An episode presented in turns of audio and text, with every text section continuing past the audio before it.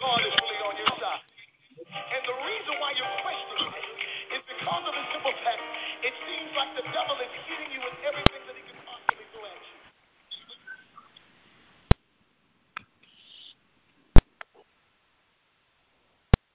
Amen, amen, amen. Um, my name is Pastor Mike Robinson. Greeting to everyone. Uh, it's prayer time. Uh, I want to thank uh, Dr. Tina Scott for allowing this time for us to come together in fellowship. Uh, I have the uh, responsibility today to introduce a great man in my life, Bishop Keith Wayne Reed Sr. Amen, somebody. I'm uh, Pastor Mike Robinson, Senior Pastor of Greater Enon Missionary Baptist Church, and I've had the great honor of serving under Bishop Reed for 20 years. Um, I want to share a little bit about uh, this great man of God, and, and then I'll turn it over to him to lead us into our fellowship today. He's senior pastor of Sharon Baptist Church uh, this is his 39th year of pastoring the church. Charlotte. He, he grew Sharon Baptist Church from several hundred members to at its peak to several thousand uh, members, uh, close to like 5,000. Uh, produced over uh, a dozen senior pastors that are now overseeing their own churches. He's advisor to mayors, judges, governors, and political leaders. He's an author, He's a motorcycle enthusiast. Um, he created over a dozen ministries at Sharon Baptist Church, including Marriage Enrichment Ministry, Christian Counseling Ministry, Marketplace Ministry for entrepreneurs and business professionals, Youth Ministry, New Members Ministry, Education Scholarship Ministry, Prison Ministry, and more. He's founder of Progressive Holistic Ministry of churches headquartered in Philadelphia uh, founder of Sharon Bible Fellowship in Lanham, Maryland, founder of the annual Institute on Church Growth. At its inception, it, it became one of the most popular Christian uh, conferences in the state of Pennsylvania.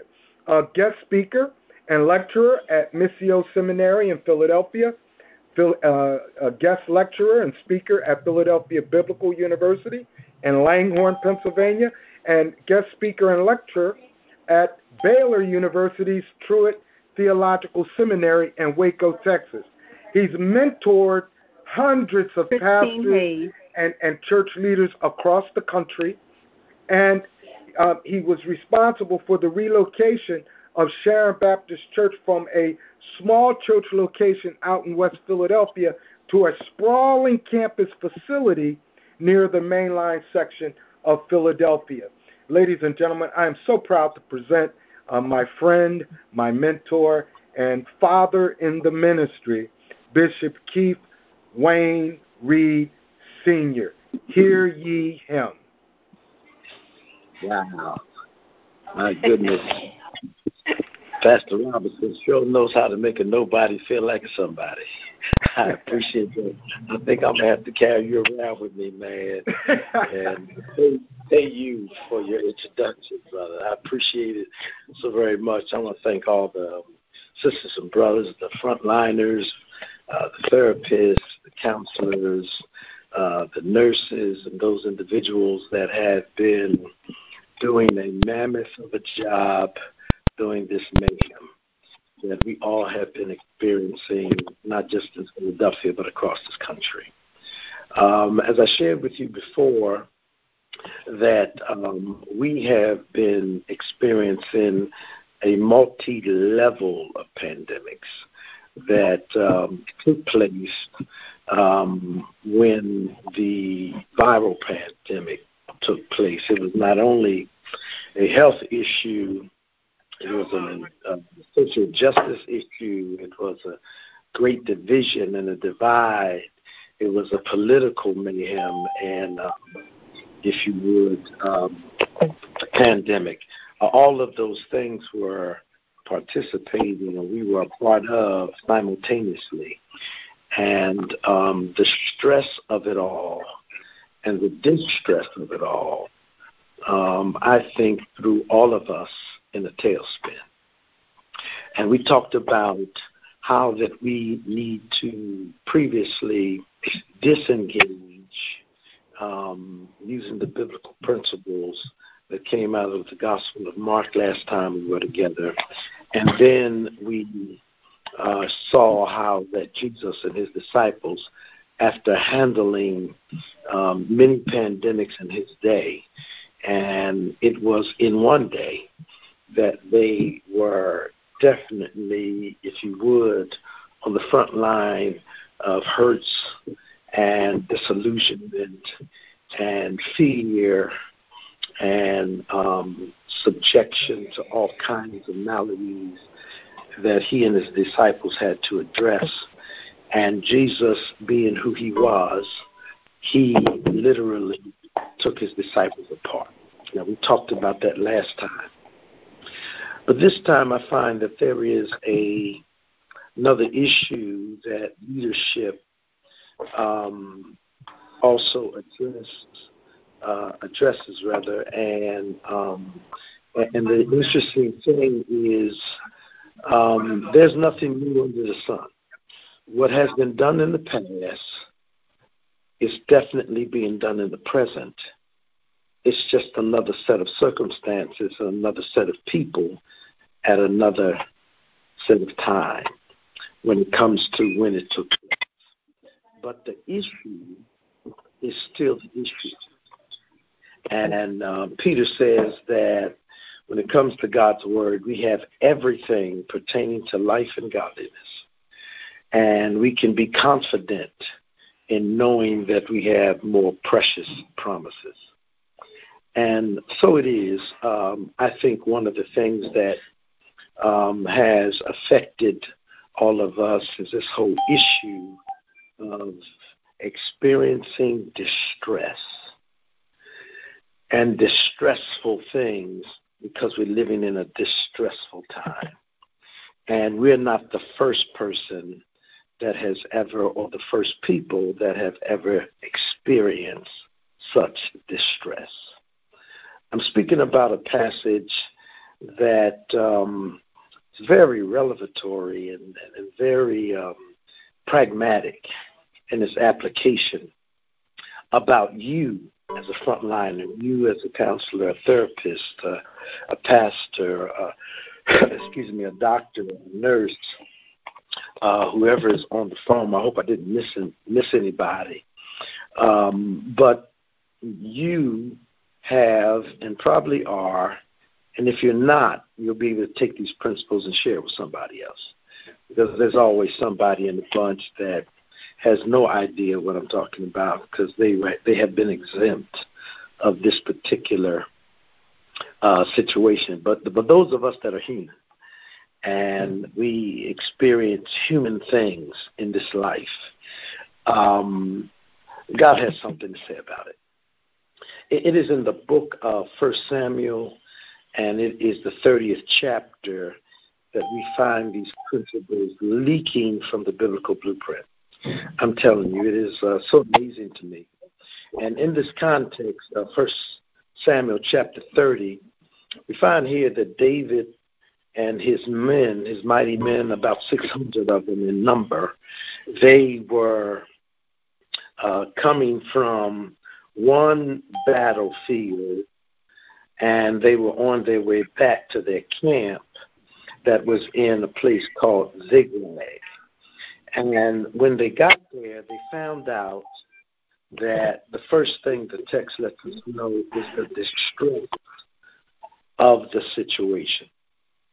And this distress was when they got back to camp, there was another group of people called the Amalekites who had raided David and his mighty men's camp, which um, was being occupied by their wives, women, children, and uh, relatives alike. And when they got there, they found out that the situation was dire. Um, all of their family members were taken captive the women and all who were in it, the young and the old. The scripture says they uh, but they killed none of them, but carried them off as they went back to their way. And David and his men, when they got to Ziklag, they found it destroyed. It was destroyed by fire. Their wives and their sons and daughters were taken into captivity. So David and his men, they wept aloud until they they had no more strength left to weep any longer. Um, my, my my fellow co-laborers, um, I think you would agree this was a distressful situation when they have gotten your family members taken away into captivity, uh, that led them into captivity. I'm sorry, and kept them captive. They didn't do any harm to them, but nonetheless, they took them and destroyed everything that they used and where they lived. It got so distressful that the scripture lets us know that they wept bitterly. They wept so bitterly that they wept themselves into a place that their strength was depleted. I'm quite sure you have had patients and clientels and associates that have found themselves in such distressful situations that you know they can't cry no more. They they they have no more strength to not only mourn their situation or uh, their distressful situation, that they were totally depleted of all kind of strength but also it depletes your rationale. Because the text says that the men, after they wept and they were in distress, they turned on David, the leader, and they had threatened to take his life because now they began the blame shifting game. Uh, you know, when we're in distress, we got to blame somebody for our situation, for our crisis, um, to try to get some sense out of it. So we blame it on other people. I'm quite sure you've seen that done if you have not been a part of even doing it. Um, though they wanted to kill David. The interesting thing that I want you to understand about this is that several chapters before, when David was running from Saul, the same men came to David and they were in distress. And the scripture says that they were not only in distress, but they were in debt. They didn't know how they were going to make it. And they came to David looking to him to be, if you would, their way out their answer to their questions, their deliverance for their deliverance. The same group now has flipped and took taken another distressful situation and now flips it on David.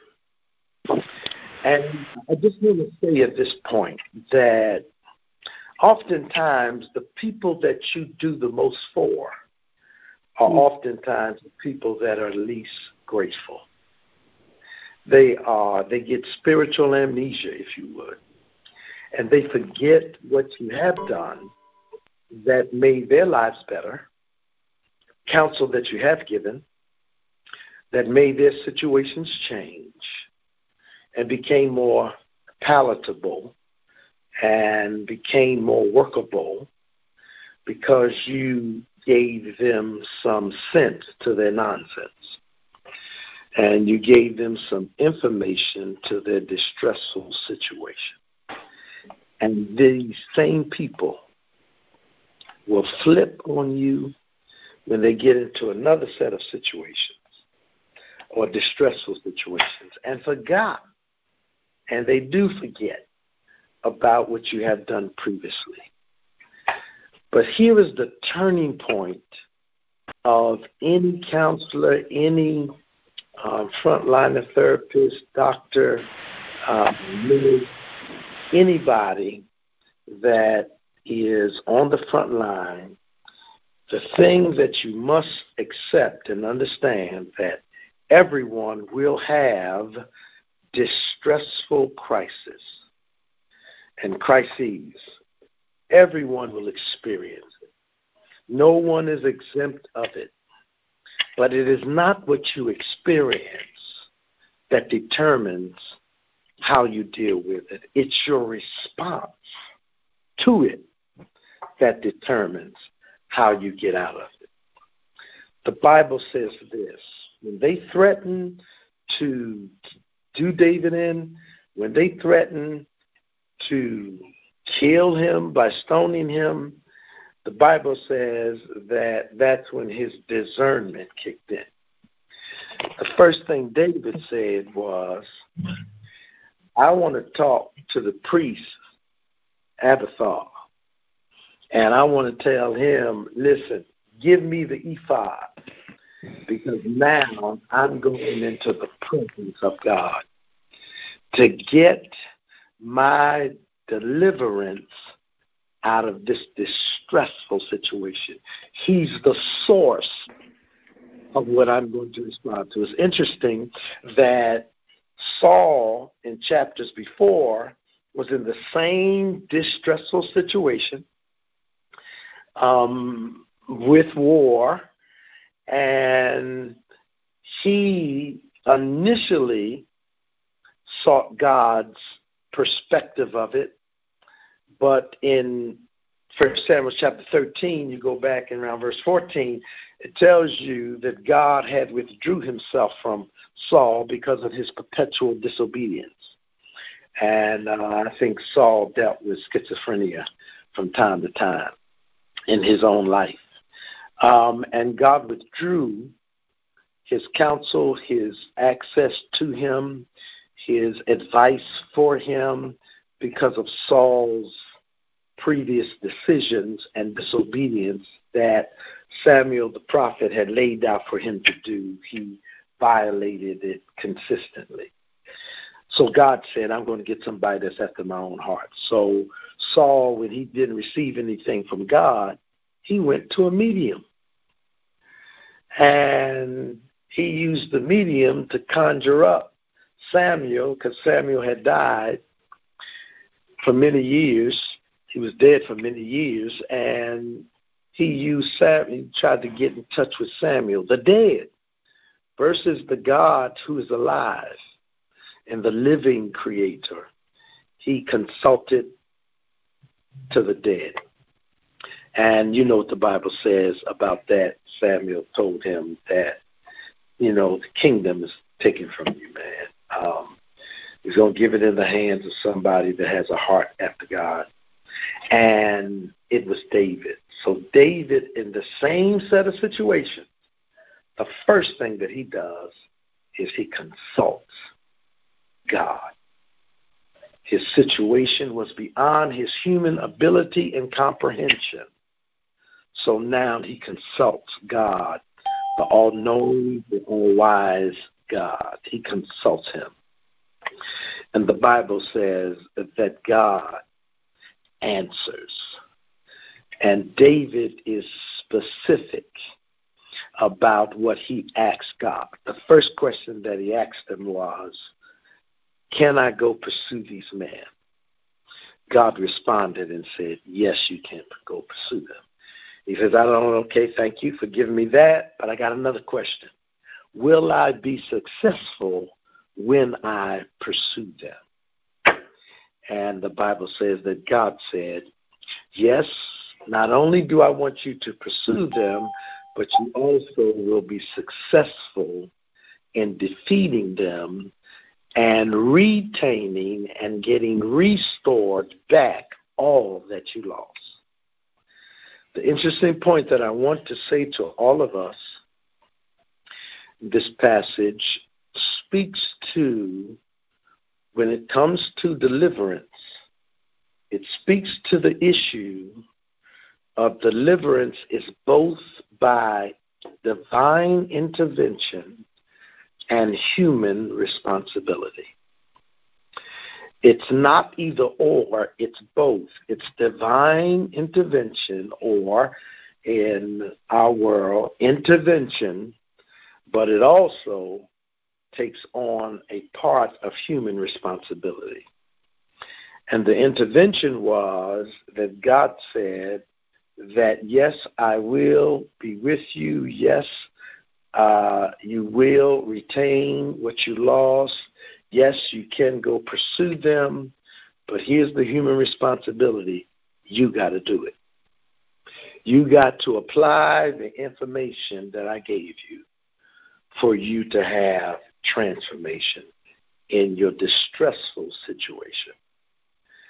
So, in summary, I think this principle of intervention and human responsibility, and specifically because of the biblical text, it's divine intervention and human responsibility, meaning this God does not do it all. He causes us to participate in our own development and in our own deliverance or our own transformation. Paul picks up this very principle in the New Testament in the book of Philippians, where Paul says in chapter 2 of the book of Philippians, verse number 12, Therefore, my dear friends, as you have always obeyed, not only in my presence, but now much more in my absence, continue to work out your own salvation with fear and trembling. Verse 13 says, For it is God who works in you to will and to act according to his good pleasure. Did you hear that? He says, You work out your salvation. But while you are working, God is also willing to work through you so that you can get what you're supposed to get when it comes to this issue of transformation of the soul and of the life of individuals. So it's not all God and it's not all us. It's God and us. He will give us the information. It's up to us to do the application and watch it bring forth transformation. And anything that God asks us to do, we have the ability to do it. I'm sorry. We have the ability to do it. Anything He asks us to do, He gives us the ability to do it. Otherwise, He never asks us to do something that we can't do from a human perspective. Little illustrations of these, and I'm going to quit because there's so much more in this, but it deals with this issue of distress and handling distress um, in the life of an individual or in your own life as frontliners. That you remember in John chapter 2, if some of you are not, I'm not going to take for granted. Everybody knows what I'm talking about, so I'm going to give reference to it. John chapter 2, Jesus went to a wedding and turned water into wine. They ran out of wine. But, but notice what he does in that very chapter, John chapter 2. You have divine intervention, but you also have human responsibility. He says, Mary says to him, his mother says to him, they ran out of wine. Jesus responds and says to her, My hour's not yet. I'm not going to, you know, um, manifest who I am right now on your behalf. And she responds and says, Look, y'all, whatever he tell y'all to do, just go on and do it. So Jesus says to them, there were six empty water pots there. He says to them, take the water pots and fill them with water. Human responsibility. That's something that they could do. He wasn't asking them to do something outside of their human ability. He asked them to do what they could do. And they did it. Then he said to them, Now dip cup into the water pot and take it to the head butler of the uh, marriage. Notice again, they could dip water into the pot. They could take it to the head butler. But what they couldn't do is change the water into wine. Only he could do that. That's divine intervention. Lazarus, when he died in John chapter 11, you notice there that when they took Jesus to the tomb, Jesus said to them, Remove the stone. He could have waved his hand and removed it himself, but he did not want them to be a part, did not want them not to do their part in this divine intervention without taking human responsibility. The reason why he asked them to roll away the stone because they were the ones that rolled the stone over the tomb at that time. He never asked them to do anything that they couldn't do. When he called Lazarus out of the grave, that's divine intervention. They could not do that. But when he came out the grave, he told them, unwrap him, loose him, and let him go, the King James Version says. The issue is this the reason why he told them to unwrap them, because they wrapped him. So it shows, it proves that when it comes to distressful situations, it's not all on God, but it's also not all on us. It's both, not one or the other, it's both and the same. And you will find yourself getting out of your distressful situations. I really cut it close this time. But that's what I pray that you or this will help you in these trying times and these distressful times in which we face as frontliners.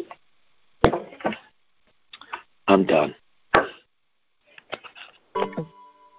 Amen. Amen. We thank God, Bishop Reed, for your message today. Um, quite edifying indeed. And uh, I want to thank uh, Dr. Tina Scott for hosting this opportunity. L- let us pray. Can you pray us out, uh, Bishop Reed? Sure. Gracious God, our Father, we come in your presence in the name that's above every name, the name that every knee is going to bow and every tongue will confess. We come asking you if you will be who you are. Hallelujah. You told us to come boldly to the throne of grace that we might find grace and mercy to help us in the time of need. And these are times of need. I pray for everyone on this line. I pray, God, that you would give them what they need, yes. but also show them not only what they need, but who they need. Yes, Jesus. And then show us how to be responsible on our part on what we need to do with what you give us to do. Hallelujah. Help us to take the information, to apply it in our personal situations so that we can experience your transformation. Hallelujah. We ask you in Jesus' name and we pray with thanksgiving. Amen and amen. Amen. God amen. God bless everyone. Take care. Amen. Amen. Thank you. Amen. Thank you. God Thank, bless. thank you. Thank you. So much. My pleasure.